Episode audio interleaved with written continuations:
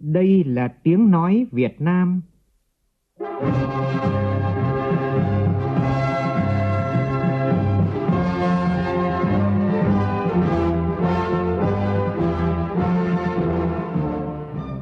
là tiếng nói Việt Nam, phát thanh từ Hà Nội, thủ đô nước Cộng hòa xã hội chủ nghĩa Việt Nam.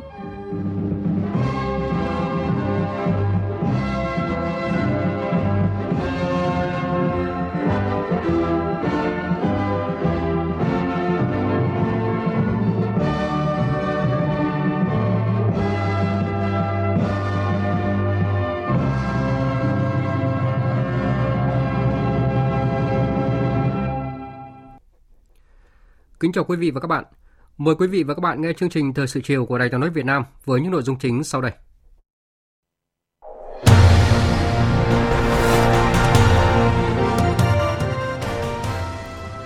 Tổng Bí thư Nguyễn Phú Trọng chủ trì cuộc họp Bộ Chính trị cho ý kiến về tình hình dịch COVID-19 và nhiệm vụ giải pháp trong thời gian tới. Hôm nay, Bộ Y tế chính thức phê duyệt thử nghiệm lâm sàng giai đoạn 3 vaccine Nanocovax Bộ Tài chính quyết định thanh tra hành chính Sở giao dịch chứng khoán Thành phố Hồ Chí Minh do tình trạng nghẽn lệnh giao dịch kéo dài gây thiệt hại về kinh tế và làm mất lòng tin của các nhà đầu tư. Làm sao để ngăn chặn và xử lý các cá nhân lợi dụng quyền tự do dân chủ để công khai đả kích, xúc phạm và thách thức người khác trên các trang mạng xã hội và YouTube là nội dung của phóng viên Đài tiếng nói Việt Nam đề cập trong chương trình hôm nay. Trong phần tin quốc tế, nhóm các nước công nghiệp phát triển hàng đầu thế giới gọi tắt là G7 cam kết viện trợ 1 tỷ liều vaccine phòng COVID-19 cho các nước nghèo trong hội nghị thượng đỉnh khai mạc tại Anh. Trung Quốc chính thức thông qua luật chống các lệnh trừng phạt của nước ngoài.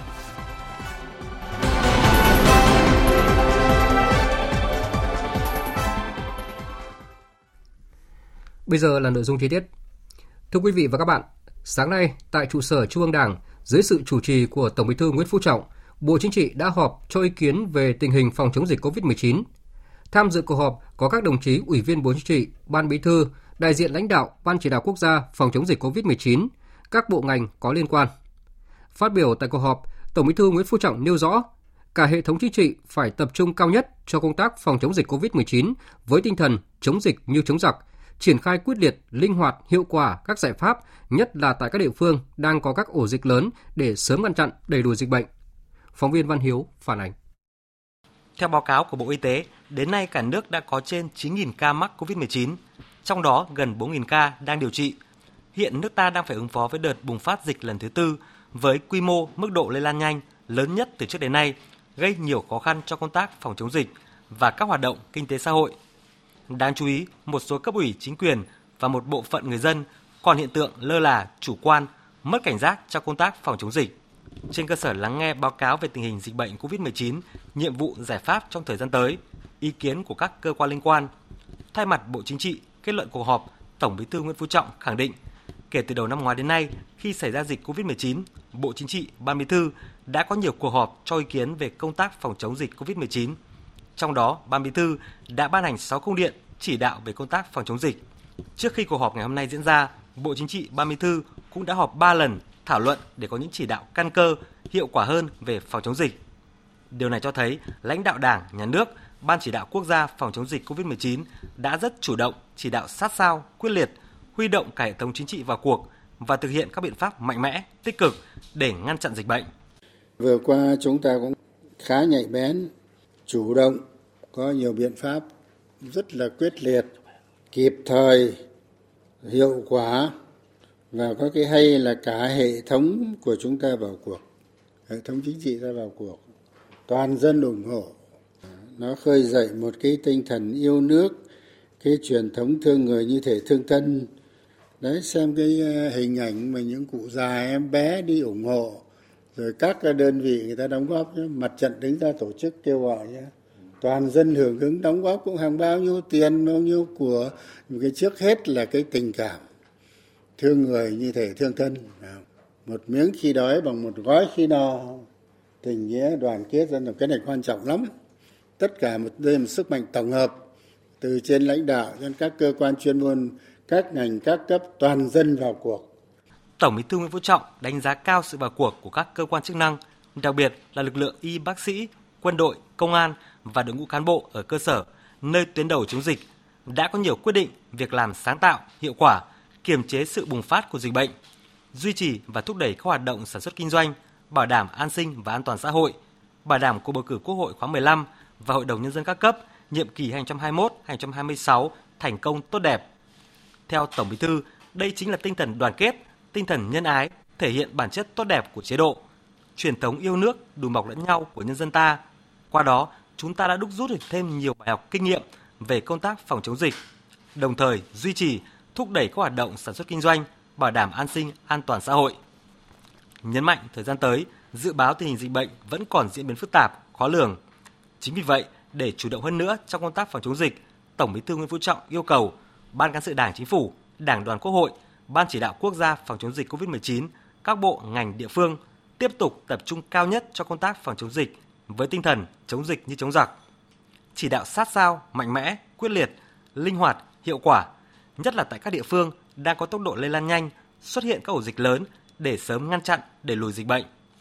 Tổng Bí thư Nguyễn Phú Trọng nêu rõ, tuyệt đối không được chủ quan, lơ là, mất cảnh giác, thỏa mãn với những kết quả bước đầu đạt được mà nhanh chóng triển khai chủ động các phương án, kịch bản để kịp thời ứng phó với mọi tình huống.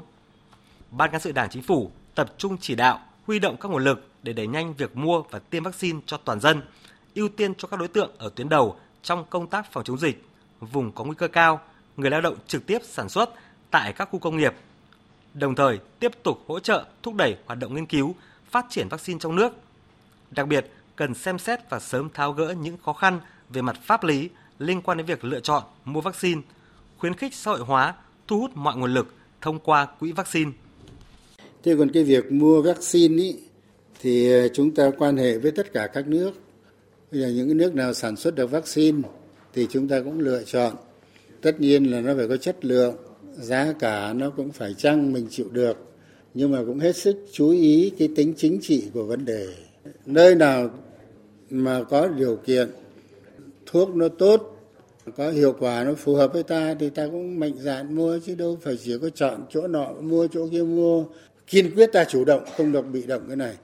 Tổng Bí thư Nguyễn Phú Trọng cũng lưu ý cần tiếp tục kiểm soát chặt chẽ việc nhập cảnh trong bối cảnh dịch đang bùng phát mạnh như hiện nay. Các cơ quan chức năng cần bảo đảm an ninh, an toàn các lĩnh vực, địa bàn quan trọng, khu vực sản xuất tập trung nhiều lao động, phòng ngừa, ngăn chặn kịp thời các nguy cơ gây lây nhiễm dịch bệnh và mất an ninh trật tự. Các cấp các ngành tăng cường lãnh đạo, chỉ đạo, điều hành, thực hiện các giải pháp phát triển kinh tế xã hội trên tinh thần phát triển sản xuất an toàn, chủ động phòng chống dịch hiệu quả ở từng cơ sở, đặc biệt là tại các khu công nghiệp nơi tập trung đông người. Nhân kỷ niệm ngày truyền thống thi đua yêu nước 11 tháng 6, Chủ tịch nước Nguyễn Xuân Phúc đã có thư khen cụ Trần Cang, 98 tuổi, trú tại ấp Phú Thành B, xã Phú Tâm, huyện Châu Thành, tỉnh Sóc Trăng. Cụ là tấm gương người cao tuổi trong nhiều năm liền làm từ thiện xã hội, giúp đỡ, hỗ trợ cho hàng nghìn hoàn cảnh khó khăn. Trong thư, Chủ tịch nước viết, năm nay đã 98 tuổi, song cụ Trần Cang vẫn miệt mài với công tác xã hội từ thiện. Trong nhiều năm, với trách nhiệm Chủ tịch Hội Người Cao Tuổi xã Phú Tâm, người có uy tín trong đồng bào dân tộc thiểu số, cụ đã vận động số tiền hơn 17 tỷ đồng và chủ động phối hợp với Ủy ban Mặt trận Tổ quốc Việt Nam, Hội chữ thập đỏ, Hội khuyến học và chính quyền địa phương giúp đỡ hỗ trợ được trên 4.582 lượt người già cô đơn, người nghèo, người mắc bệnh hiểm nghèo gặp khó khăn, gia đình bị thiên tai hỏa hoạn, học sinh nghèo hiếu học. Đặc biệt là đã giúp trên 2.000 hộ gia đình khó khăn và 500 người cao tuổi mổ mắt,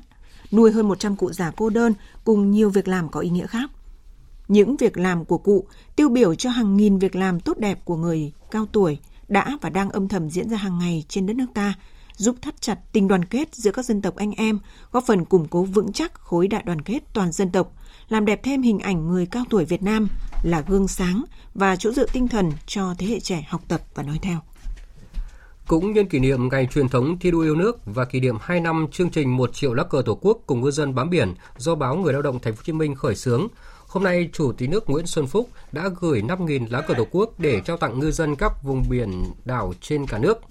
Thời gian tới thì chương trình dự kiến sẽ trao 560.000 lá cờ Tổ quốc cho 28 tỉnh thành phố có biển trên toàn quốc. Điều này không chỉ giúp bà con ngư dân vững tâm, đoàn kết, cùng nhau vươn khơi bám biển mà còn giúp đồng bào chiến sĩ các khu vực biên giới chung tay gìn giữ biên cương của đất nước. Tiếp theo là thông tin về công tác phòng chống dịch COVID-19. Theo thông tin mà chúng tôi vừa cập nhật từ Bộ Y tế thì tính từ 12 giờ trưa nay đến 18 giờ chiều nay, nước ta ghi nhận 63 ca mắc COVID-19 mới ờ, ở trong nước, trong đó thì Bắc Giang là 27 ca, Thành phố Hồ Chí Minh là 20 ca, Bắc Ninh là 15 ca và Hà Nội là 1 ca. Và chiều nay, tại trụ sở chính phủ, chủ trì cuộc họp trực tuyến giữa Thường trực Ban Chỉ đạo Quốc gia phòng chống dịch COVID-19 với 9 tỉnh, thành phố có các khu công nghiệp, chia sẻ kinh nghiệm phòng chống dịch trong các nhà máy sinh nghiệp lớn. Phó Thủ tướng Vũ Đức Đam, trưởng Ban Chỉ đạo lưu ý, các địa phương phải cố gắng không để dịch bệnh xâm nhập. Nếu có các bệnh COVID-19 trong khu công nghiệp thì phải phát hiện được trong vòng 3 ngày đầu. Phóng viên Văn Hải phản ánh. Tại cuộc họp, lãnh đạo các tỉnh Bắc Ninh, Bắc Giang, Hà Nội, Bình Dương, Long An, Tây Ninh, Bà Rịa Vũng Tàu và thành phố Hồ Chí Minh đều bày tỏ lo ngại về sự xâm nhập của COVID-19 và các nhà máy xí nghiệp lớn trong các khu công nghiệp. Nếu để dịch xảy ra thì không chỉ gây khó khăn cho công tác cách ly vì số lượng công nhân rất lớn và phải xét nghiệm diện rộng, mà còn phải tạm dừng sản xuất, gây đứt gãy chuỗi cung ứng sản phẩm, ảnh hưởng xấu đến nền kinh tế.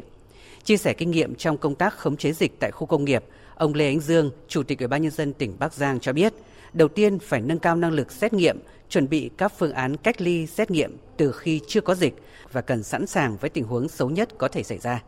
Ví dụ như ban đầu chúng tôi bị ở khu nghiệp Vân Trung, bị ở một cái doanh nghiệp thôi. Thế nhưng mà lúc đó chúng tôi yêu cầu phải xét nghiệm lại toàn bộ công nhân thì cái khu nghiệp Vân Trung có 9 vạn công nhân. Thế nhưng năng lực xét nghiệm của tỉnh lúc đó và đã huy động cả các tỉnh xung quanh rồi thì mới được có 11.000 Ờ, mẫu một ngày đêm. Đấy, và như vậy thì nếu để xét nghiệm hết phải mất 8 ngày thì không đuổi kịp theo dịch. Đấy, trong khi dịch thì lây từng ngày. Thế cho nên là cái vấn đề năng lực xét nghiệm là rất quan trọng. Kinh nghiệm như bây giờ chúng tôi muốn làm chủ được tình hình thì bây giờ chúng tôi năng lực xét nghiệm của tỉnh là khoảng độ 22.000 Đấy, thì chúng tôi mới làm chủ được tình hình.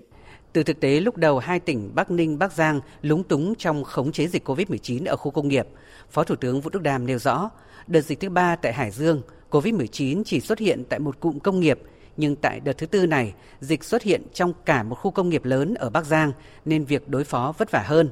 Đặc biệt, virus biến chủng lây lan với tốc độ nhanh hơn, công nhân lại làm việc đông trong môi trường kín có điều hòa nhiệt độ nên số trường hợp bị lây nhiễm rất lớn. Phó Thủ tướng Vũ Đức Đam nhấn mạnh cố gắng hạn chế thấp nhất dịch bệnh phát sinh và lây lan trong các khu công nghiệp. Trong khu nghiệp phải giữ cho thật chặt. Nếu để nó bắt đầu có ca vào thì phải phát hiện được ra bằng được trước 3 ngày còn nói là tuyệt đối không có trong khu công nghiệp tuyệt đối không có trong bệnh viện thì rất là khó tại vì nó là con người. Và các ông chí nên nhớ là xét nghiệm dù hiện đại nhất trên thế giới này xét nghiệm cũng chỉ được chín mấy phần trăm thôi chứ xét nghiệm cũng không chính xác một trăm phần trăm được. Bệnh nó không có triệu chứng. Thậm chí xét nghiệm hôm nay là âm tính rồi real time PCR đàng hoàng. Nhưng mà cái nồng độ con virus nó chưa lên đủ thì chỉ có khi một tiếng sau nó đã nồng độ nó lên đủ rồi. Một ngày hôm sau vào là, là lây rồi. Thì chắc chắn là cái câu chuyện chúng ta không thể nào tuyệt đối được là không có. Nhưng mà có phải phấn đấu chúng ta đặt ra mục tiêu không được phát hiện chậm quá 3 ngày. Vì tôi nói các chí nếu trong khu công nghiệp mà quá 3 ngày cực kỳ vất vả và tốn kém.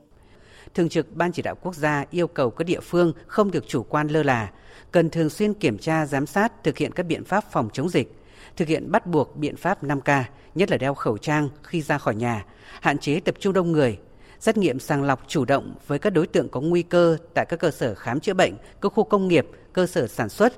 tiếp tục thực hiện nghiêm việc tổ chức bàn giao, tiếp nhận và giám sát y tế sau khi cách ly tập trung, tăng cường quản lý chuyên gia nhập cảnh và các trường hợp đi về từ những khu vực địa điểm có dịch.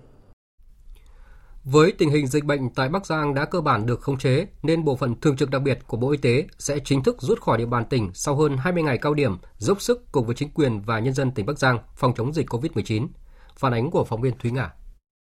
Với tốc độ lây lan nhanh, số ca mắc lớn tới hơn 3.700 ca, chủ yếu là công nhân các khu công nghiệp, nên ngoài các biện pháp thần tốc trong truy vết, xét nghiệm, phong tỏa, thì công tác tiêm phòng vaccine COVID-19 được đặc biệt đẩy nhanh. Với sự hỗ trợ của nhân viên y tế nhiều tỉnh, thành phố, chỉ trong vòng 7 ngày, Bắc Giang đã tiêm được hơn 160.000 mũi vaccine cho lực lượng tuyến đầu và công nhân tại các khu công nghiệp, vượt chỉ tiêu sớm 2 ngày so với kế hoạch.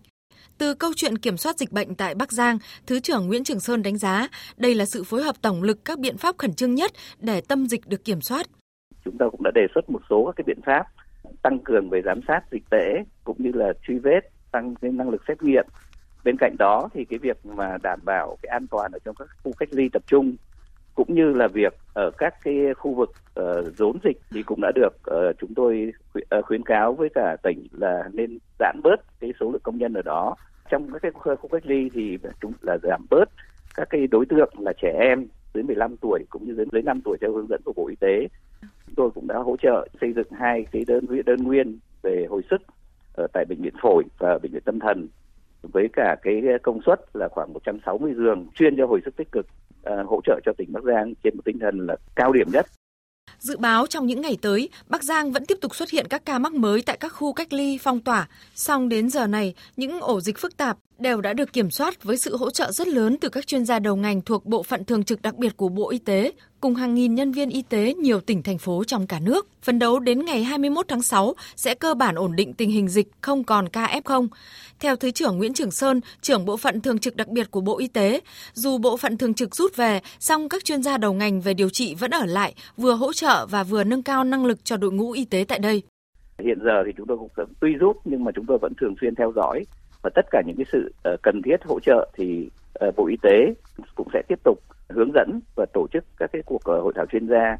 Tuy chỉ có vấn đề về điều trị là chúng tôi cũng đã uh, tiếp tục để các cái đội điều trị, các chuyên gia giỏi ở lại để uh, vừa tham gia điều trị vừa cầm tay chỉ việc và nâng cao cái năng lực cho các uh, nhân viên y tế của tỉnh Bắc Giang.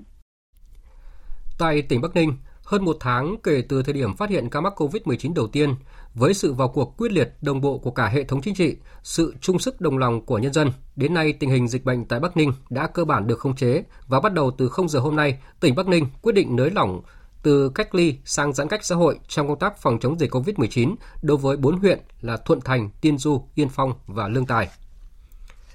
Còn tại thành phố Hồ Chí Minh, sáng nay, Ban chỉ đạo phòng chống dịch bệnh COVID-19 thành phố đã họp thường kỳ. Tại cuộc họp, Chủ tịch Ủy ban dân thành phố Hồ Chí Minh Nguyễn Thành Phong nhận định, tình hình dịch bệnh trên địa bàn đang được kiểm soát nhưng còn nhiều ca lây nhiễm trong cộng đồng, do đó phải khẩn trương truy vết nhanh hơn, tăng cường dập dịch. Phóng viên Kim Dung thông tin chi tiết. Báo cáo tại cuộc họp, Chủ tịch Ủy ban nhân dân quận Gò Vấp Nguyễn Chí Dũng cho biết, hiện quận có 106 ca COVID-19, trong đó có 2 ca là từ ổ dịch quán bánh canh O Thành, còn lại liên quan điểm nhóm truyền giáo Phục Hưng. Trên địa bàn quận có 593 trường hợp F1 đang được cách ly tập trung và 2.057 người là F2 đang theo dõi cách ly tại nhà. Đến ngày 11 tháng 6, quận vẫn còn 41 điểm phong tỏa tại 14 trên 16 phường, giảm 3 điểm so với ngày 10 tháng 6. Đại bộ phận người dân và nhiều doanh nghiệp, cơ sở kinh doanh mặt hàng không thiết yếu trên địa bàn quận chấp hành tốt chỉ thị 16 của chính phủ và chỉ đạo của Ủy ban nhân dân thành phố Hồ Chí Minh. Ông Nguyễn Chí Dũng cho rằng quận Gò Vấp thực hiện giãn cách trong 15 ngày là đủ bởi tình hình đang có sự chuyển biến. Nếu như trong thời gian sắp tới, cái số ca phát hiện trong cái khu cách ly được kiểm soát thì tốt. Còn trường hợp phát hiện những ca mà trong cộng đồng mà không nhiều ờ, thì ờ, cái xu hướng nhờ giãn cách cũng ờ, giảm đi cái khả năng lây lan trong cộng đồng. Khả năng trong những ngày còn lại thì quận thực hiện giãn cách và kiểm soát y tế trong phòng chống dịch đó là sẽ có chuyển biến tốt. Còn theo ông Lê Trương Hải Hiếu, Chủ tịch Ủy ban Nhân dân quận 12, cho đến thời điểm này, quận 12 có 51 ca mắc COVID-19, các phường có số ca mắc nhiều là Tân Thới Nhất, Thạnh Lộc. Song tại Thạnh Lộc, nơi đang thực hiện giãn cách xã hội theo chỉ thị 16, từ ngày 7 tháng 6 đến nay chưa phát hiện ca nhiễm mới. Quận 12 kiến nghị từ ngày 15 tháng 6 cho phép phường Thạnh Lộc thực hiện theo chỉ thị 15 như các địa phương khác. Ông Nguyễn Thành Phong, Chủ tịch Ủy ban nhân dân thành phố Hồ Chí Minh cho biết, mỗi ngày thành phố vẫn xuất hiện từ 30 đến 50 ca bệnh. Tỷ lệ các ca được phát hiện, truy vết nhờ khám sàng lọc ngày càng nhiều hơn, chứng tỏ tình hình lây nhiễm trong cộng đồng chưa kiểm soát được hết. Vấn đề đáng lo ngại hiện nay là người dân có triệu chứng đến bệnh viện khám nhưng lại không khai báo trung thực, đầy đủ khiến cho khâu sàng lọc gặp khó khăn, vì vậy phải tuyên truyền rộng rãi hơn nữa. Theo ông Phong, dựa vào thời gian ủ bệnh từ 14 đến 21 ngày thì có thể trong 10 ngày tới sẽ phát hiện thêm các ca bệnh từ các ổ dịch đã được kiểm soát. Thành phố yêu cầu người dân khai báo đầy đủ, kiểm tra sức khỏe ngay khi có triệu chứng nghi ngờ hoặc yếu tố dịch tễ để cách ly điều trị sớm, khẩn trương truy vết, cắt đứt các chuỗi lây nhiễm, thông báo vận động những người đến các địa điểm có cái chuỗi lây nhiễm đó à, khẩn trương khai báo cho y tế địa phương để giám sát kịp thời ngăn ngừa tiếp tục lây nhiễm trong cộng đồng. Cái điều này rất là quan trọng. Bởi vì nếu anh khai báo kịp thời các cơ quan chuyên môn đó, giám sát và có tiếp tục các biện pháp ngăn ngừa trong khi đó, một hành vi đáng lên án đó là dù đang trong thời gian thực hiện giãn cách xã hội toàn thành phố để phòng chống dịch COVID-19, nhưng 6 người đàn ông tại quận 12 thành phố Hồ Chí Minh đã rủ nhau ăn uống tại nhà. Kết quả sau đó là cả 6 người đều dương tính với SARS-CoV-2. Qua điều tra truy vết, thêm 16 ca F1 được đi cách ly tập trung và quận đang tiếp tục ra soát các trường hợp tiếp xúc khác.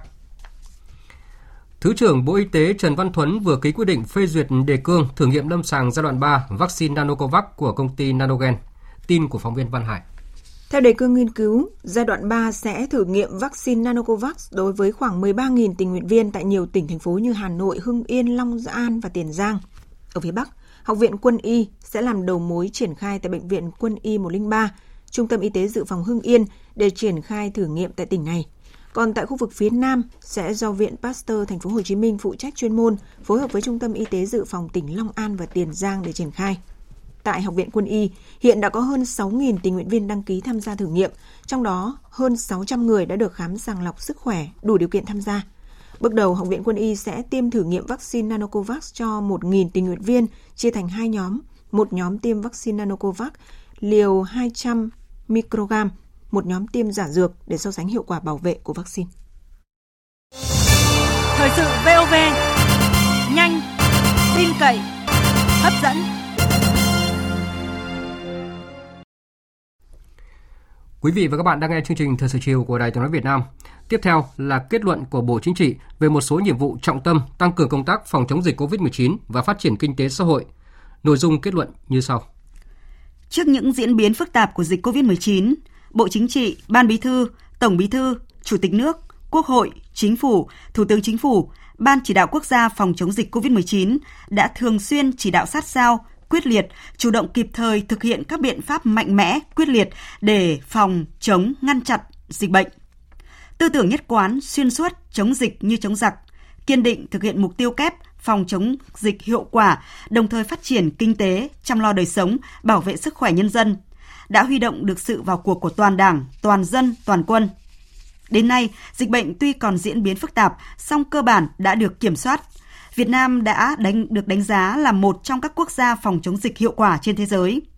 Kinh tế xã hội tiếp tục đạt kết quả tích cực, an sinh xã hội được bảo đảm, quốc phòng, an ninh được giữ vững, quan hệ đối ngoại tiếp tục được tăng cường trên các lĩnh vực, nhất là trong phòng chống dịch bệnh, các ngày lễ lớn, các sự kiện chính trị quan trọng của đất nước, cuộc bầu cử Quốc hội khóa 15 và Hội đồng Nhân dân các cấp nhiệm kỳ 2021-2026 diễn ra an toàn, thành công và rất tốt đẹp. Bộ Chính trị đánh giá cao nhân dân trong nước và đồng bào ta ở nước ngoài đã phát huy truyền thống yêu nước, tinh thần đoàn kết, tương thân, tương ái và tinh thần quốc tế cao đẹp, đồng hành, tin tưởng, ủng hộ, chung tay góp sức trong công tác phòng chống dịch, phát triển kinh tế, biểu dương sự chủ động vào cuộc với tinh thần trách nhiệm cao của các cấp ủy, chính quyền, mặt trận Tổ quốc, các đoàn thể, các cơ quan chức năng, đặc biệt là lực lượng y bác sĩ, quân đội, công an và đội ngũ cán bộ ở cơ sở nơi tuyến đầu chống dịch đã có nhiều việc làm sáng tạo, hiệu quả để kiềm chế, đẩy lùi sự bùng phát của dịch bệnh.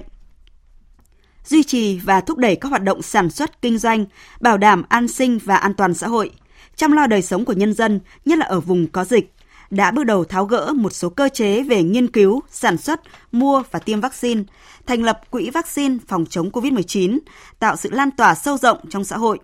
thu hút sự hưởng ứng tích cực của người dân, doanh nghiệp và đồng bào ta ở nước ngoài. Tuy nhiên, đợt bùng phát dịch lần thứ tư có diễn biến phức tạp, quy mô lớn, mức độ lây lan nhanh từ trước đến nay, gây nhiều khó khăn cho công tác phòng chống dịch, các hoạt động sản xuất kinh doanh, đời sống của nhân dân. Đáng chú ý, còn có biểu hiện lơ là, chủ quan, mất cảnh giác của một số cấp ủy, chính quyền và một bộ phận người dân trong công tác phòng chống dịch. Một số cơ quan, đơn vị thể hiện sự bị động, lúng túng, thiếu bản lĩnh, ứng phó chưa kịp thời với tình hình diễn biến của dịch bệnh. Để đạt hiệu quả cao hơn nữa trong công tác phòng chống dịch, thực hiện thắng lợi mục tiêu kép, chăm lo đời sống nhân dân, Bộ Chính trị yêu cầu Ban Cán sự Đảng Chính phủ, Đảng đoàn Quốc hội, Ban chỉ đạo quốc gia phòng chống dịch COVID-19, Mặt trận Tổ quốc, các đoàn thể, ban, bộ ngành và các tỉnh, thành phố thực hiện tốt một số nhiệm vụ trọng tâm sau. Toàn hệ thống chính trị tập trung cao nhất cho công tác phòng chống dịch COVID-19 với tinh thần chống dịch như chống giặc, chủ động các phương án kịch bản để kịp thời ứng phó với mọi tình huống, tuyệt đối không được chủ quan lơ là, mất cảnh giác, thỏa mãn với những kết quả bước đầu đạt được. Tiếp tục chỉ đạo sát sao, chặt chẽ và triển khai các giải pháp mạnh mẽ, quyết liệt, linh hoạt, hiệu quả, nhất là tại các địa phương có mật độ dân số cao, nhiều khu công nghiệp đang xuất hiện các ổ dịch lớn để sớm ngăn chặn, đẩy lùi, không để dịch lan rộng bùng phát trong cộng đồng tăng cường lãnh đạo chỉ đạo điều hành thực hiện các giải pháp phát triển kinh tế xã hội, bảo đảm triệt đề tiết kiệm chi ngân sách, nhất là chi thường xuyên để bảo đảm đầy đủ nguồn lực cho phòng chống dịch. Ban cán sự Đảng, Chính phủ phối hợp chặt chẽ với Đảng đoàn Quốc hội, tập trung tháo gỡ khó khăn, vướng mắc về thể chế, cơ chế, chính sách để hỗ trợ duy trì, thúc đẩy sản xuất kinh doanh, không để gián đoạn sản xuất. Nghiên cứu cho thí điểm sử dụng hộ chiếu vaccine với khách quốc tế đến một số trung tâm du lịch có thể kiểm soát được dịch bệnh như Phú Quốc, Kiên Giang. Đẩy mạnh các giải pháp tiêu thụ nông sản đang vào mùa thu hoạch tại các địa phương, nhất là các địa phương có dịch COVID-19 diễn biến phức tạp. Chỉ đạo kiểm soát tốt dịch bệnh trong chăn nuôi, phòng ngừa, ngăn chặn, xử lý kịp thời các hiện tượng đầu cơ, tăng giá bất thường. Khẩn trương có kế hoạch dạy, học và thi phù hợp cho từng cấp học tại từng địa phương. Tiếp tục phát huy các cơ chế, chính sách, các giải pháp việc làm tình nghĩa để hỗ trợ có hiệu quả, thiết thực hơn đối với công nhân, người lao động, người dân, doanh nghiệp bị ảnh hưởng bởi dịch COVID-19 tập trung chỉ đạo tháo gỡ những vướng mắc về pháp lý, huy động mọi nguồn lực khuyến khích xã hội hóa, phát triển quỹ vaccine phòng chống COVID-19, xem xét cho phép tổ chức cá nhân đủ điều kiện theo quy định của nhà nước tham gia vào lĩnh vực mua, cung cấp vaccine ngừa COVID-19 để đẩy nhanh việc mua và tổ chức tốt việc tiêm vaccine cho người dân, trong đó tập trung cho các đối tượng ở tuyến đầu phòng chống dịch. Vùng có nguy cơ cao, người lao động trực tiếp sản xuất ở các khu công nghiệp, nghiên cứu xem xét việc tiêm vaccine cho trẻ em. Sớm xây dựng công khai chương trình kế hoạch tiêm vaccine cho người dân nhằm đạt miễn dịch cộng đồng với lộ trình thời gian cụ thể. Tiếp tục xây dựng cơ chế, chính sách khuyến khích, hỗ trợ thúc đẩy hoạt động nghiên cứu phát triển vaccine trong nước –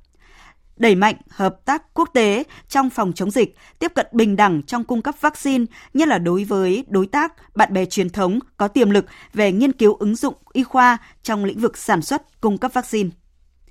Tiếp tục kiểm soát chặt chẽ việc nhập cảnh, đưa người nước ngoài về nước, có giải pháp đồng bộ, hữu hiệu về kiểm soát các tuyến biên giới, ngăn chặn tình trạng nhập cảnh trái phép, giả soát hoàn thiện các quy trình, quy định, hướng dẫn để nâng cao hơn nữa hiệu lực, hiệu quả phòng chống dịch. Tiếp tục động viên, biểu dương, khen thưởng kịp thời các cơ quan đơn vị địa phương làm tốt và những cá nhân tiêu biểu trong phòng chống dịch. Xử lý nghiêm các hành vi vi phạm quy định, chủ quan, lơ là trong phòng chống dịch. Tăng cường chỉ đạo tuyên truyền về công tác phòng chống dịch trong tình hình mới, nhất là lợi ích của việc tiêm vaccine. Các tỉnh ủy, thành ủy, ban đảng, ban cán sự đảng, đảng đoàn, các đồng chí ủy viên Bộ Chính trị, ban bí thư, ủy viên Trung ương Đảng và lãnh đạo các ngành các cấp phải gương mẫu đi đầu trong công tác lãnh đạo, chỉ đạo và chịu trách nhiệm về các hoạt động phòng chống dịch tại địa phương, cơ quan đơn vị, lĩnh vực mình phụ trách. Kết luận này phổ biến đến tri bộ. Vừa rồi là toàn văn kết luận của Bộ Chính trị về một số nhiệm vụ trọng tâm tăng cường công tác phòng chống dịch COVID-19 và phát triển kinh tế xã hội.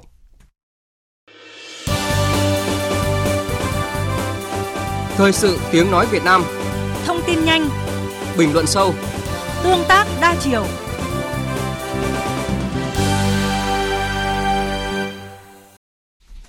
Chương trình thời sự chiều nay tiếp tục với các nội dung đáng chú ý khác. Hôm nay, trả lời câu hỏi của phóng viên về việc Đài Loan diễn tập bắn đạn thật ở đảo Ba Bình, quần đảo Trường Sa, người phát ngôn Bộ Ngoại giao Việt Nam Lê Thị Thu Hằng nêu rõ, như đã nhiều lần khẳng định, Việt Nam có đầy đủ bằng chứng lịch sử và cơ sở pháp lý để khẳng định chủ quyền đối với hai quần đảo Hoàng Sa và Trường Sa phù hợp với luật pháp quốc tế. Việc Đài Loan tổ chức diễn tập bắn đạn thật ở vùng biển xung quanh Ba Bình thuộc quần đảo Trường Sa của Việt Nam là xâm phạm nghiêm trọng chủ quyền lãnh thổ của Việt Nam đối với quần đảo này, đe dọa hòa bình, ổn định, an toàn, an ninh hàng hải, gây căng thẳng và làm phức tạp thêm tình hình ở Biển Đông. Việt Nam kiên quyết phản đối và yêu cầu Đài Loan hủy bỏ hoạt động diễn tập trái phép trên và không tái diễn trong tương lai. Tiếp theo là một số tin kinh tế xã hội đáng chú ý. EU coi trọng mối quan hệ đối tác toàn diện giữa Việt Nam và Liên minh châu Âu, đặc biệt trong lĩnh vực kinh tế, thương mại và năng lượng. Đó là khẳng định của ông Giorgio Aliberti, đại sứ trưởng phái đoàn Liên minh châu Âu tại Việt Nam, tại buổi làm việc với Bộ trưởng Bộ Công Thương về tình hình hợp tác song phương và thực thi Hiệp định Thương mại Tự do vào sáng nay. Những cam kết tiếp tục được phối hợp chặt chẽ, hiệu quả hơn nữa để đẩy mạnh hoạt động chương trình hợp tác trong thời gian tới, cũng như là kịp thời giải quyết các vấn đề vướng mắc giữa hai bên cũng đã được đưa ra. Phóng viên Nguyên Long thông tin. Thực tế, trao đổi thương mại hai chiều giữa Việt Nam và EU trong những tháng đầu năm 2021 đã chứng kiến sự tăng trưởng khả quan, tác nhân đáng kể nhờ vào việc thực thi Hiệp định Thương mại Tự do EVFTA từ ngày 1 tháng 8 năm 2020. Theo thống kê của Tổng cục Hải quan Việt Nam, 4 tháng đầu năm nay, kim ngạch xuất nhập khẩu Việt Nam EU đạt 18,26 tỷ đô la, tăng 20,1% so với cùng kỳ năm 2020. Bộ trưởng Bộ Công Thương Nguyễn Hồng Diên bày tỏ sự lạc quan về triển vọng phát triển hợp tác thương mại đầu tư giữa Việt Nam và EU. Tôi xin được nhiệt liệt chúc mừng những thành công bước đầu của EU trong việc hỗ trợ các thành viên trong việc kiểm soát dịch bệnh và cũng là để hỗ trợ phục hồi kinh tế và cung ứng trên phạm vi toàn cầu. Tôi tin tưởng rằng với nhiều chỉ số kinh tế đang được phục hồi khả quan cùng với triển khai các gói ngân sách hỗ trợ chiến dịch tiêm chủng mở rộng nữa thì nền kinh tế của EU sẽ nhanh chóng khôi phục và tăng trưởng trở lại. Bộ Công Thương mong muốn có sự hợp tác chặt chẽ hiệu quả với phái đoàn để đẩy mạnh hơn nữa các chương trình hợp tác trong thời gian tới, đặc biệt là trong lĩnh vực kinh tế và thương mại, năng lượng cũng như là kịp thời giải quyết các vấn đề vướng mắc giữa hai bên. Hai bên đã có những trao đổi hết sức cởi mở, tích cực về các vấn đề và phương hướng tăng cường hợp tác song phương, cũng như thực thi hiệu quả Hiệp định EVFTA trong thời gian tới, đảm bảo lợi ích thiết thực cho cộng đồng doanh nghiệp. Về nội dung này, Đại sứ trưởng phái đoàn Liên minh châu Âu tại Việt Nam Jojo Aliberti cho biết.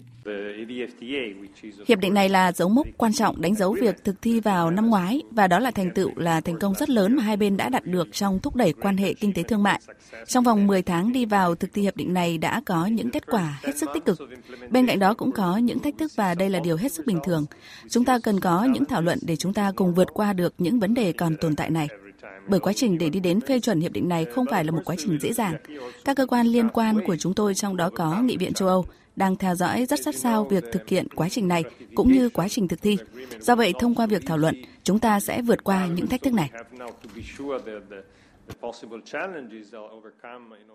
Bộ Công Thương cũng mong muốn phía EU mà đại diện là phái đoàn EU tại Việt Nam sẽ tiếp tục ủng hộ, dành những ưu tiên hỗ trợ để thúc đẩy các chương trình, dự án hợp tác, đặc biệt trong lĩnh vực năng lượng và chuyển dịch năng lượng tại Việt Nam, như chương trình chuyển đổi năng lượng bền vững Việt Nam EU, nhóm đối tác năng lượng Việt Nam Ngoài ra, với thế mạnh của EU trong các ngành công nghệ cao, năng lượng tái tạo, tự động hóa máy móc, cơ khí, Việt Nam mong muốn thu hút đầu tư và chuyển giao công nghệ từ phía EU để hỗ trợ xây dựng một ngành công nghiệp vững mạnh, hiện đại, đặc biệt là đẩy mạnh phát triển các ngành công nghiệp chế biến chế tạo, công nghiệp hỗ trợ, các lĩnh vực đổi mới sáng tạo và chuyển đổi công nghệ mới, vân vân.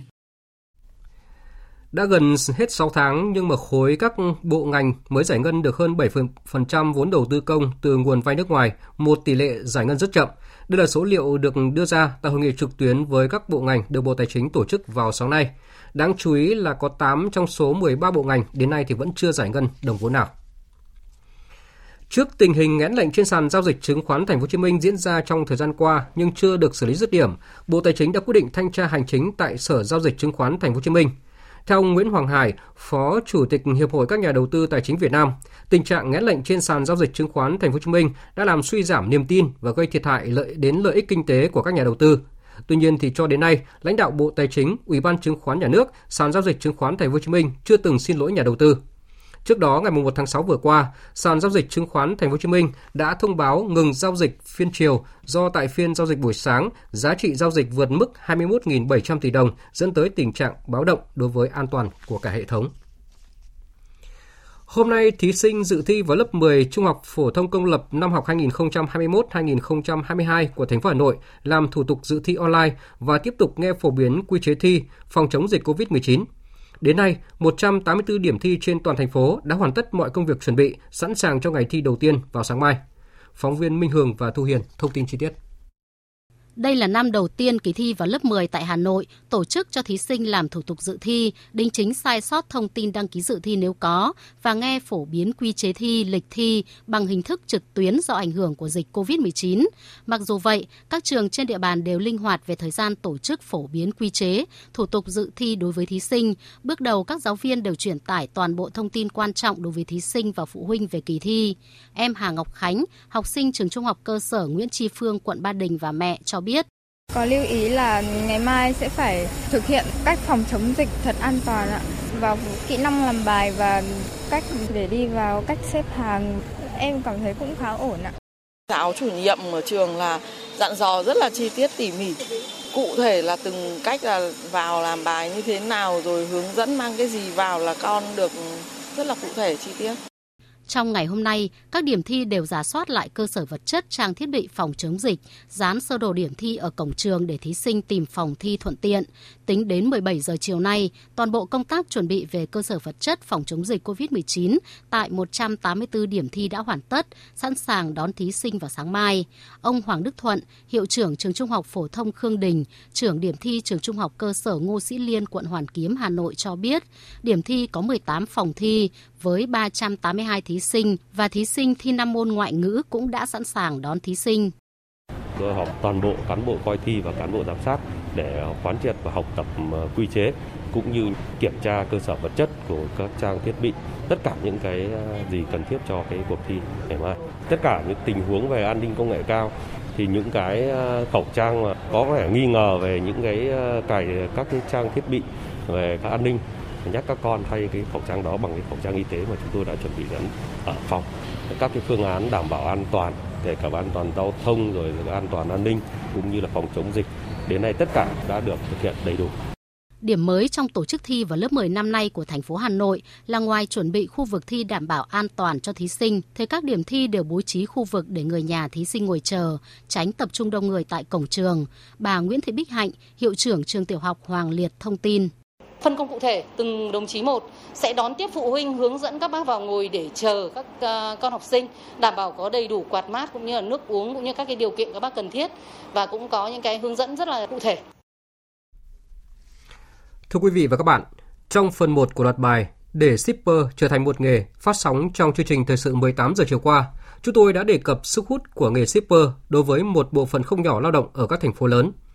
Dù là công việc vất vả, đội nắng, gánh mưa trên những cung đường để mưu sinh, song những người làm nghề shipper luôn kỳ vọng có được thu nhập cao từ công việc ít áp lực, chủ động thời gian làm việc.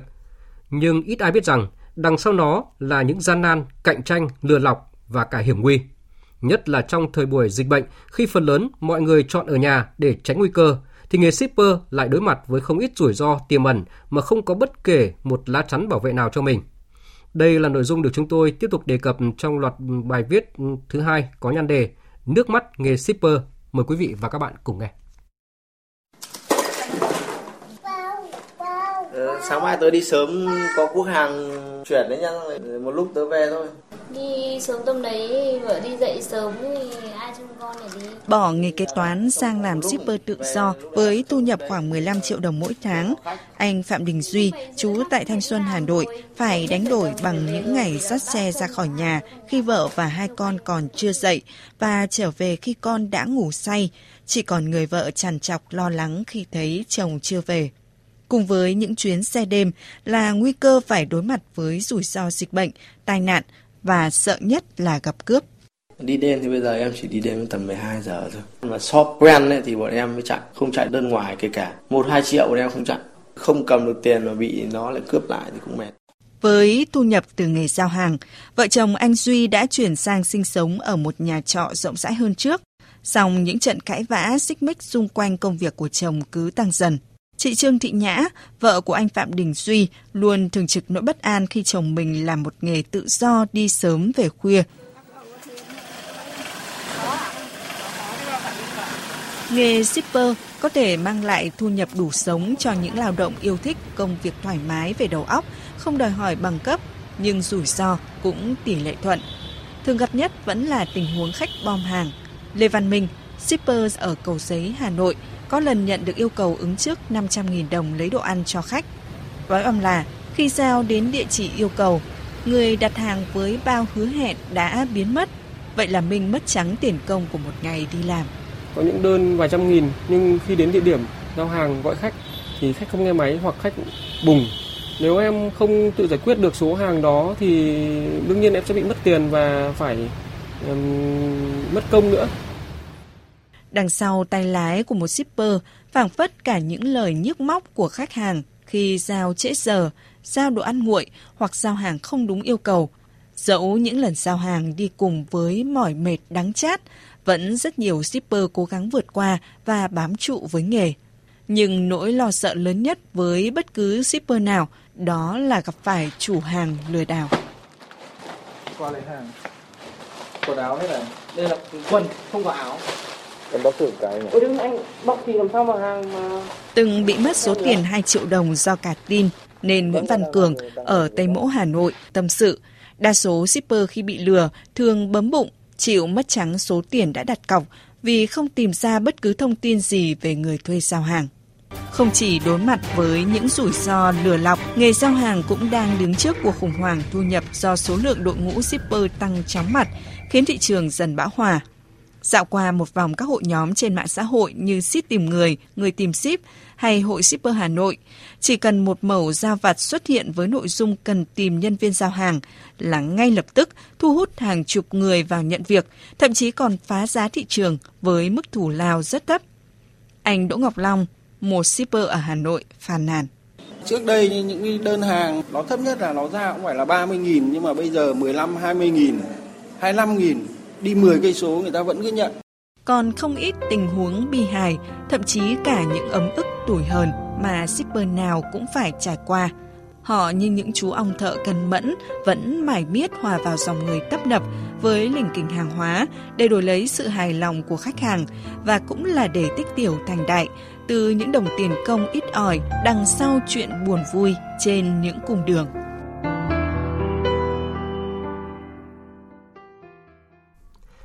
Thưa quý vị và các bạn, đối mặt với những rủi ro của nghề nghiệp, nhiều tài xế giao hàng đã đầu quân cho các công ty gọi xe công nghệ với hy vọng là sẽ có một công việc ổn định, được hưởng những quyền lợi về bảo hiểm, trợ cấp như những lao động thuộc các ngành nghề khác. Tuy nhiên, thực tế đôi khi lại trái với mong đợi của những shipper. Mời quý vị và các bạn tiếp tục đón nghe bài 3 của loạt bài để shipper trở thành một nghề trong chương trình ngày mai.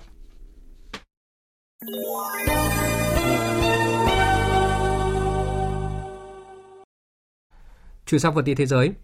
Hội nghị nhóm các nước công nghiệp phát triển hàng đầu thế giới gọi tắt là G7 diễn ra hôm nay tại Anh. Ngay trước phiên khai mạc, hàng loạt các nước giàu đã công bố tài trợ vaccine cho các nước nghèo. Đáng lưu ý là cam kết của Mỹ hỗ trợ 500 triệu liều vaccine cho khoảng 100 quốc gia có thu nhập thấp trên thế giới. Những cam kết này được cho là sẽ xóa bỏ khoảng cách trong chiến dịch tiêm vaccine giữa các nước. Biên tập viên Hồng Nhung tổng hợp thông tin.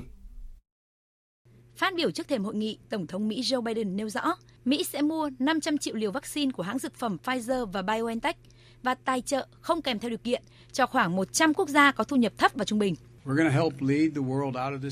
Cùng với các đối tác, chúng tôi sẽ hỗ trợ đưa thế giới thoát khỏi đại dịch. Dưới sự điều hành của Anh, nước chủ tịch G7, các nền dân chủ trên thế giới cũng sẽ đưa ra các cam kết tương tự. Sự đóng góp của Mỹ là nền tảng cho những nỗ lực chung nhằm hỗ trợ chương trình tiêm vaccine cho thế giới. Anh, nước chủ trì hội nghị G7, hôm qua cũng tuyên bố sẽ tặng ít nhất 100 triệu liều vaccine ngừa COVID-19 trong vòng năm tới. Ưu tiên những nước nghèo nhất. Trong đó, 5 triệu liều bắt đầu triển khai ngay trong những tuần tới. 25 triệu liều vào cuối năm nay. Thủ tướng Anh Boris Johnson cũng kêu gọi các nước G7 đoàn kết, thống nhất hành động nhằm tiêm chủng cho toàn thế giới vào cuối năm 2022 và đưa mọi hoạt động xã hội trở lại sau đại dịch COVID-19. Trong một tuyên bố, Tổng thống Pháp Emmanuel Macron cho biết châu Âu cũng sẽ có hành động tương tự. Theo ông Macron, riêng Pháp sẽ chia sẻ ít nhất 30 triệu liều vaccine cho thế giới vào cuối năm nay. Với những cam kết trên của các nước giàu, hy vọng trong thời gian tới, khoảng cách trong chiến dịch tiêm phòng giữa các nước giàu và nước nghèo sẽ sớm được thu hẹp, đồng thời mang lại hy vọng giúp thế giới sớm chấm dứt đại dịch COVID-19. Truyền thông nhà nước Trung Quốc đưa tin, nước này đã thông qua luật chống các lệnh trừng phạt của nước ngoài. Quyết định này được đưa ra sau khi Tổng thống Mỹ Joe Biden mở rộng danh sách đen các công ty mà người Mỹ không được phép đầu tư. Đây được xem là một trong những công cụ pháp lý mới và bao phủ nhất giúp Trung Quốc đáp trả các trừng phạt của nước ngoài. Đạo luật này cũng được cho là sẽ giúp những biện pháp đáp trả của Trung Quốc tăng thêm tính hợp pháp và dễ tính và dễ đoán hơn.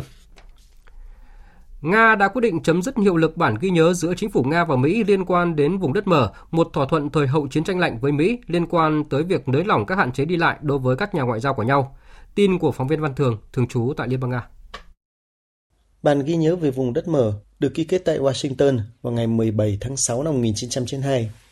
Theo đó, hai bên xóa bỏ khái niệm khu vực đóng và loại bỏ các hạn chế di chuyển đối với các nhà ngoại giao hai nước, cho phép họ có thể di chuyển tự do và đến thăm tất cả các khu vực vốn không yêu cầu giấy phép ra vào đặc biệt. Chính phủ cũng giao Bộ Ngoại giao Nga thông báo cho phía Mỹ về quyết định này.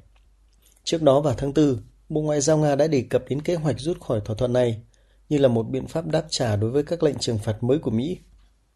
Ngoại trưởng Nga Sergei Lavrov ngày 16 tháng 4 bình luận về các lệnh trừng phạt của Mỹ đối với Nga, nói rằng cùng với các biện pháp trả đũa khác, Moscow sẽ chấm dứt bản ghi nhớ này. Bộ trưởng Lavrov cho rằng Mỹ hoàn toàn phớt lờ các yêu cầu của bản ghi nhớ khi một số nhà ngoại giao cấp bậc từ tham tán trở xuống đã không thông báo cho các nhà chức trách sở tại khi họ đi xa hơn bán kính 25 dặm xung quanh thủ đô hoặc thành phố nơi đặt tổng lãnh sự quán. Vào đầu tuần này, Tổng thống Nga Vladimir Putin cũng đã ký một đạo luật rút Nga khỏi Hiệp ước Bầu Trời Mở, có hiệu lực từ năm 1992, sau khi Mỹ đã rút khỏi hiệp ước này vào tháng 11 năm 2020. Thời sự VOV, nhanh, tin cậy, hấp dẫn. Quý vị và các bạn đang nghe chương trình Thời sự chiều của Đài Tiếng nói Việt Nam. Thưa quý vị và các bạn, cái tên Nguyễn Phương Hằng đang nổi lên thành một hiện tượng trên mạng xã hội với những màn livestream phát trực tuyến lập kỷ lục tới cả triệu người xem cùng lúc trên nhiều nền tảng. Với những màn đấu tố, vạch trần thói hư tật xấu của một số nghệ sĩ nổi tiếng hàng đầu, bà Phương Hằng được một bộ phận khán giả tôn vinh như đại diện của công lý, người hùng chống tiêu cực trên mặt trận văn hóa giải trí. Vậy nhưng, sự thật có hoàn toàn đúng như vậy việc lợi dụng phát trực tuyến trên mạng xã hội công khai đả kích, xúc phạm, thách thức một số cá nhân khác có phải là hành động hợp pháp hay không? Cần chế tài ra sao trước tình trạng dùng mạng xã hội phát tán các nội dung lệch chuẩn gây mất trật tự xã hội như vậy? Để có thêm góc nhìn về câu chuyện đang thu hút sự chú ý đặc biệt của dư luận, sau đây, biên tập viên Hải quân có cuộc trao đổi với nhà báo Nguyễn Đức Hiển, Phó Tổng biên tập Báo Pháp luật Thành phố Hồ Chí Minh. Mời quý vị và các bạn cùng nghe.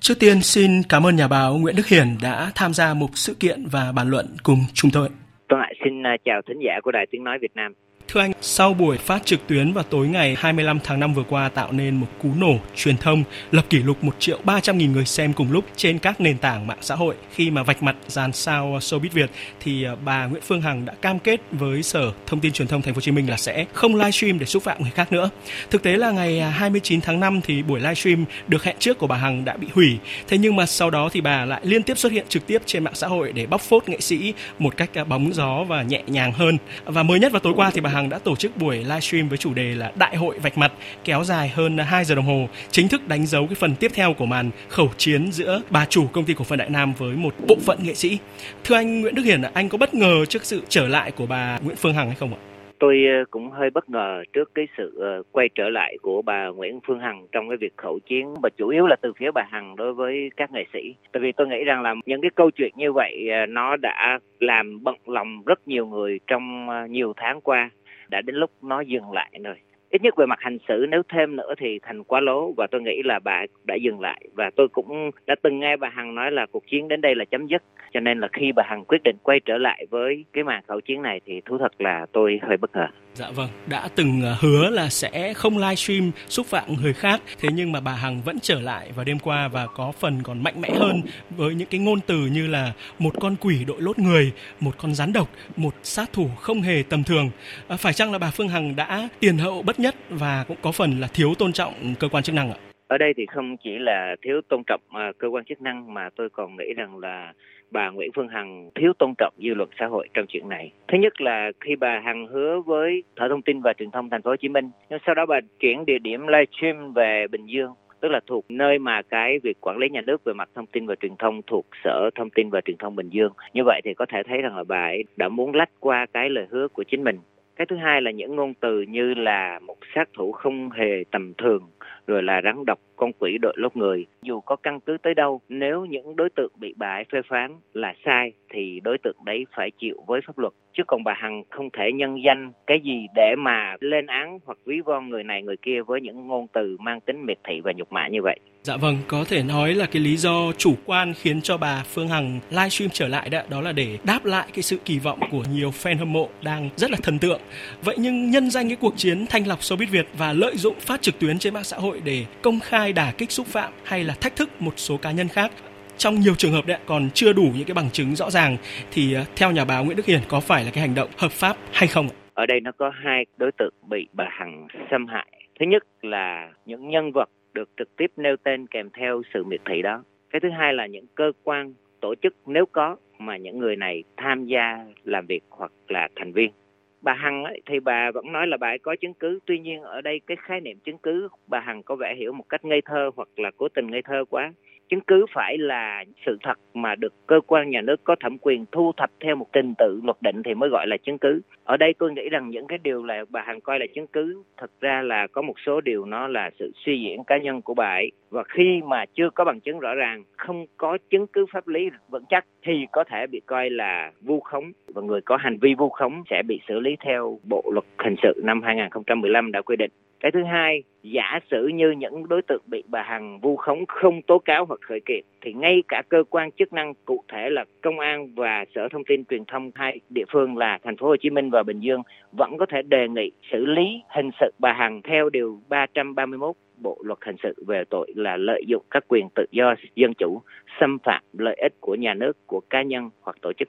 trong suốt một cái chuỗi livestream như vậy sẽ có những lúc bà Hằng không kiểm soát được ngôn từ, được các nhận định với cái sự cao hứng được đẩy lên bởi công chúng mạng xã hội, bà Hằng rất có thể đã hoặc sẽ phạm những cái sai lầm như là miệt thị người khác mà không có những căn cứ vững chắc. Dạ vâng, có ý kiến nhận xét một số báo điện tử đã, đã bám vào cái hiện tượng Nguyễn Phương Hằng và vô tình tôn vinh những cái hành vi không hợp pháp. Xin hỏi à, quan điểm của anh ạ. Cá nhân tôi cũng coi việc bà Phương Hằng livestream với một lượng công chúng khủng như vậy ở góc độ là người nghiên cứu về truyền thông thì tôi cho rằng đây là một hiện tượng đáng nghiên cứu khi mà một nhân vật tay ngang và thu hút được một lượng công chúng lớn. Nó cũng có một số những cái chỉ dấu cho chúng ta thấy một cái sự dịch chuyển công chúng hoặc là dịch chuyển phương thức tiếp cận công chúng của giới truyền thông. Tuy nhiên, một số tờ báo điện tử coi đây là đề tài và bám theo nó, thuật ngữ gọi là do trend, tức là bám theo dòng thời sự, thì đẩy lên khiến cho bà Hằng bị nhầm lẫn, khiến cho cái lần livestream của bà Hằng liên tục tăng cấp với những cái người được nhắc tên nhiều hơn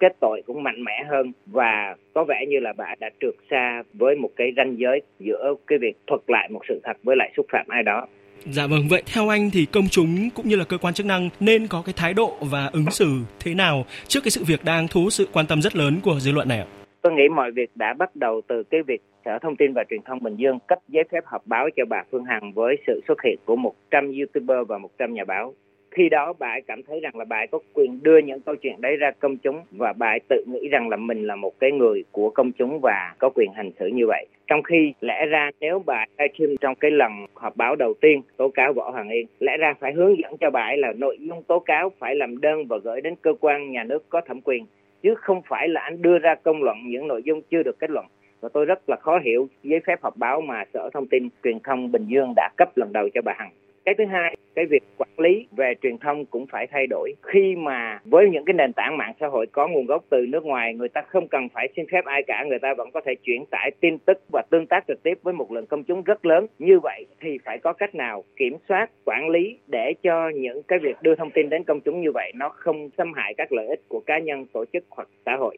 Và cái thứ ba tôi nghĩ rằng là các cơ quan chức năng của Bình Dương và thành phố Hồ Chí Minh cần theo dõi và nghe lại những cái buổi livestream này nếu nó có dấu hiệu xâm phạm lợi ích cá nhân, tổ chức hoặc xã hội mà được luật hành chính hoặc luật hình sự tuyên bố bảo vệ thì phải sử dụng để quản lý và xử phạt chứ không thể để cho bà Hằng tiếp tục cái cách là mình có quyền xúc phạm bất kỳ ai trên mạng xã hội video. Dạ vâng, vậy à, về lâu dài chúng ta cần một cái chế tài ra sao trước cái tình trạng à, dùng mạng xã hội Facebook hay là YouTube để mà tuyên truyền cũng như là phát tán các cái nội dung lệch chuẩn và gây mất trật tự xã hội ạ? Ở đây nó có các cái chủ thể khác nhau và cần có các phản ứng khác nhau. Thứ nhất, cá nhân hoặc tổ chức nào cảm thấy mình bị xâm hại thì phải tố cáo hoặc phải khởi kiện tại tòa án khi bạn không dùng pháp luật để bảo vệ các quyền và lợi ích của mình, thì bạn đã tự để cho người xâm hại bạn mặc nhiên tung hoành. Thứ hai, các cơ quan quản lý nhà nước phải thấy rằng là những hành vi nó vượt ranh giới, đã xâm hại, đã rơi vào các cái quy phạm bị cấm thì phải xử lý. Và cái thứ ba là về mặt lập pháp, việc quản lý thông tin truyền thông hiện nay nó không còn như thời cũ. Khi mà người ta đã có thể tiếp cận công chúng rộng rãi, tức thì và khó kiểm soát thì pháp luật cũng phải đi theo để điều chỉnh cho phù hợp. Dạ vâng ạ, một lần nữa xin được cảm ơn nhà báo Nguyễn Đức Hiền, Phó Tổng biên tập báo Pháp luật Thành phố Hồ Chí Minh đã bàn luận cùng chúng tôi. Vâng, xin được cảm ơn uh, biên tập viên Hải Quân và nhà báo Nguyễn Đức Hiền, Phó Tổng biên tập báo Pháp luật Thành phố Hồ Chí Minh về cuộc trao đổi vừa rồi. Tiếp theo là trang tin thể thao.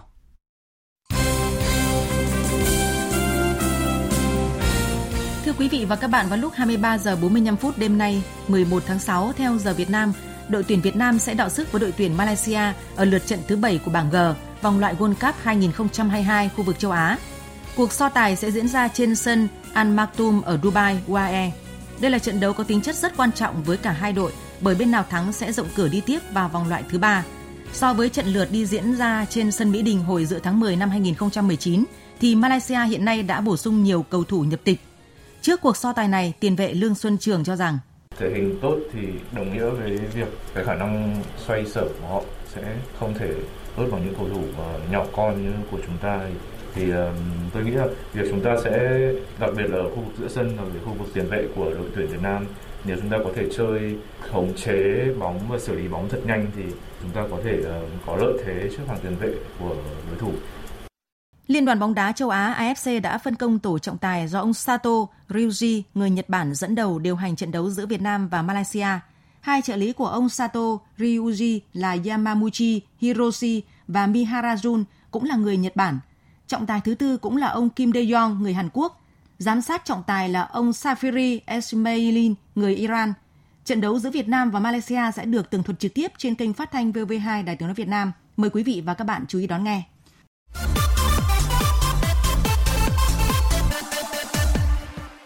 Dạng sáng mai 12 tháng 6, giải bóng đá lớn nhất dành cho các đội tuyển quốc gia châu Âu sẽ khởi tranh. Giải đấu này vẫn mang tên chính thức là UEFA Euro 2020, nhưng do ảnh hưởng của dịch COVID-19 nên phải rời thời điểm tổ chức sang năm 2021. Hai đội bóng sẽ đá trận mở màn của giải là Italia và Thổ Nhĩ Kỳ. Trận đấu này diễn ra trên sân Olimpico ở Rome, Italia. Dự báo thời tiết